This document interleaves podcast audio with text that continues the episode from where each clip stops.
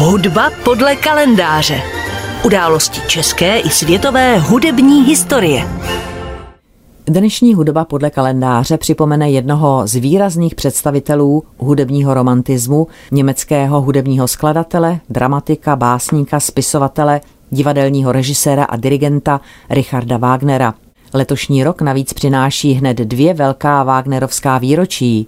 Narodil se před dvěma sty deseti lety 22. května 1813 a zemřel 13. února 1883, tedy před 140 lety. Mezi jeho nejznámější díla patří opery Rienci, Bludný Holandian, Tannhäuser, Lohengrin, Tristan a Isolda, mistři pěvci norimberští, operní tetralogie Prsten Nibelungův a jeho poslední opera Parsifal. Jak už jsem říkala, Richard Wagner se narodil 22. května 1813 a to v Lipsku otci Karlu Friedrichovi a matce Johanně Rozine Wagner, rozené Péc. Záhy přišel o otce a o jeho výchovu se tak staral nový manžel jeho matky Ludwig Geyer. Ve svém mládí navštěvoval Wagner školu v Drážďanech a v Lipsku, a když ve svých 16 letech slyšel zpívat operní pěvkyni Vilemínu Schröder Devraintovou v Beethovenově opeře Fidelio, bylo mu od té chvíle jasné, že chce být muzikantem.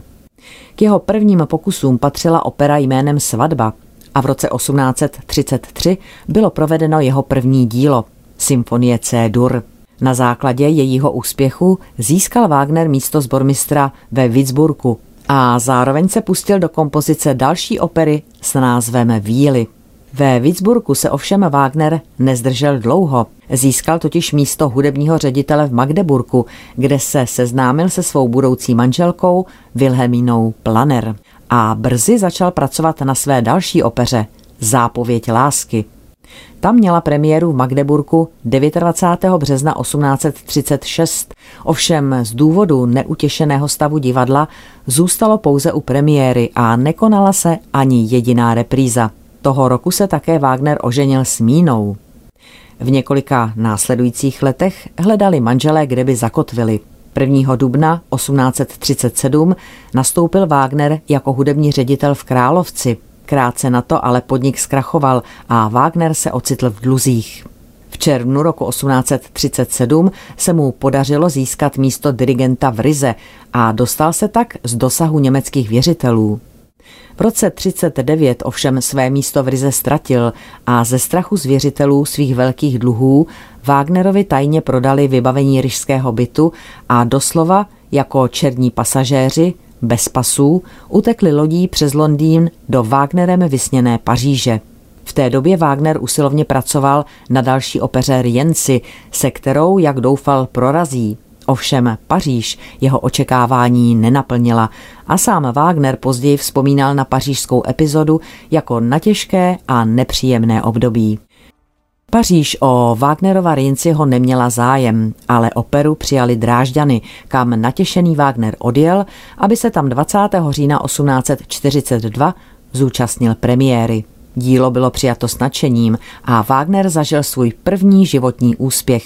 2. ledna 1843 měla v Drážďanech premiéru jeho další opera Bludný Holandian a o měsíc později, 1. února 1843, se Wagner stal saským královským kapelníkem. V Drážďanech zůstal až do roku 1849 a během tohoto období skomponoval opery Tannhäuser, Lohengrin a také první náčrty mistrů pěvců norimberských. Kritickými se pro Wagnera staly roky 1848 až 49. Jako člověk zajímající se o politiku se zapletl do revolučních dějů a ostrými výroky nešetřil. V roce 1848 podpořil březnovou revoluci a rovněž se zúčastnil květnového povstání. Byl na něj vydán zatykač, stejně jako na jeho přítele, známého architekta Gottfrieda Zempra, autora operní budovy v Drážďanech. Musel proto uprchnout a po krátkém pobytu v Paříži se usadil v exilu v Cirichu. V roce 1850 proběhla ve Výmaru premiéra Wagnerova Lohengrína, kterou ovšem skladatel, stejně jako pražské premiéry Tannhäusera a Lohengrína, nemohl navštívit. V 50. letech 19. století napsal Wagner další opery, a sice slavnou tetralogii Prsten Nibelungův a Tristana a Izoldu. V roce 1860 provedl úpravy Tannhäusera, ovšem jeho uvedení 13. března 1861 v Paříži skončilo katastrofou. Představení bylo doslova vypískáno. V roce 1862 se Richard Wagner rozešel s manželkou Wilhelmínou a o dva roky později jeho život nabral úplně nový směr. Do Mníchova ho nechal povolat mladý král Ludvík II., který jeho dílo miloval a rozhodl se ho podporovat. Poskytl mu vilu u Štanberského jezera a přibližně od této doby začal Wagner udržovat poměr s Kosimou Bilou, nemanželskou dcerou Ference Lista a manželkou svého kolegy, dirigenta Hanse Biloua. 10. června 1865 pak proběhla v Mnichově premiéra jeho opery Tristan a Izolda, samozřejmě za přítomnosti krále. A přesně o tři roky a jeden den později proběhla premiéra mistrů pěvců norimberských. Koncem roku 1868 se také Wagner poprvé setkal s Friedrichem Nietzschem, z čehož vzešlo dlouholeté, byť tvrdým rozchodem nakonec ukončené přátelství. 25. srpna 1870 se Wagner po druhé oženil. V té době měl již se svou milenkou Kozimou tři děti. Dvě děvčata, Izoldu a Evu a jednoho chlapce, Siegfrieda. Roku 1872 se pak Wagner s rodinou přestěhoval do Bayreuthu, kde 22. května položil základní kámen svého vlastního divadla. V roce 1876 měla premiéru tetralogie Prsten Nibelungův. Bayreuthské divadlo nebylo ovšem ještě zcela dostaveno. V roce 1882 dokončil pak Wagner svou poslední operu Parsifal. 26. července téhož roku schlédl její premiéru a v září se vydal do Benátek. Tam 13. února 1883 v Paláco Vedramin zemřel.